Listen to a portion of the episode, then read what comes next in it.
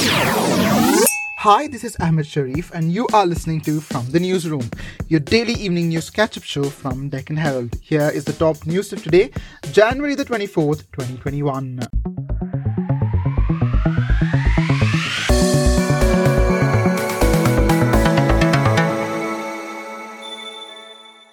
Farmers will carry out tractor parades in the national capital on Tuesday, soon after the Republic Day parade concludes, as Delhi Police Commissioner S.N. Srivastava has asked police and paramilitary personnel deployed for the national event to remain ready to move at short notice for law and order arrangement for Farmers Rally. Farmers Union leaders and police had a meeting today during which the leaders gave a formal letter seeking permission for the tractor rally to highlight their opposition to the three contentious farm laws and demand for its repeal coinciding with the Republic Day rally. BBMP Commissioner N. Manjunath Prasad has today expressed unhappiness over the number of vaccinations in the city so far. While he acknowledged the issues raised by more than 100 government hospitals, private medical facilities, and solo practitioners regarding vaccination, he hoped to vaccinate more than 1.5 lakh beneficiaries in the coming week and do better than the mere 33,797 done so far.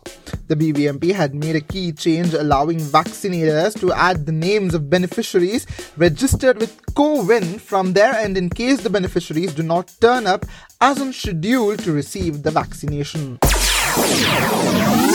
Union Home Minister Amit Shah has today alleged that if the Congress and AIUDF combined comes to power in Assam, they will open all gates to welcome infiltrators. Addressing a public rally, Shah said the Congress rule in Assam gave only bloodshed in which thousands of youths lost their lives. The Congress has formed Grand Alliance with AIUDF, CPI, CPM, CPI ML, and Anchalik Gana Morcha to fight the upcoming assembly election, which is likely to be held in March April. Yeah.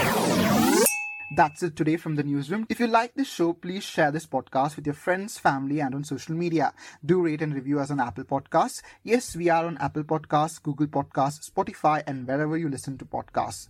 For latest news and top stories of the day, log on to www.deccanherald.com or visit the all new Deccan Herald app.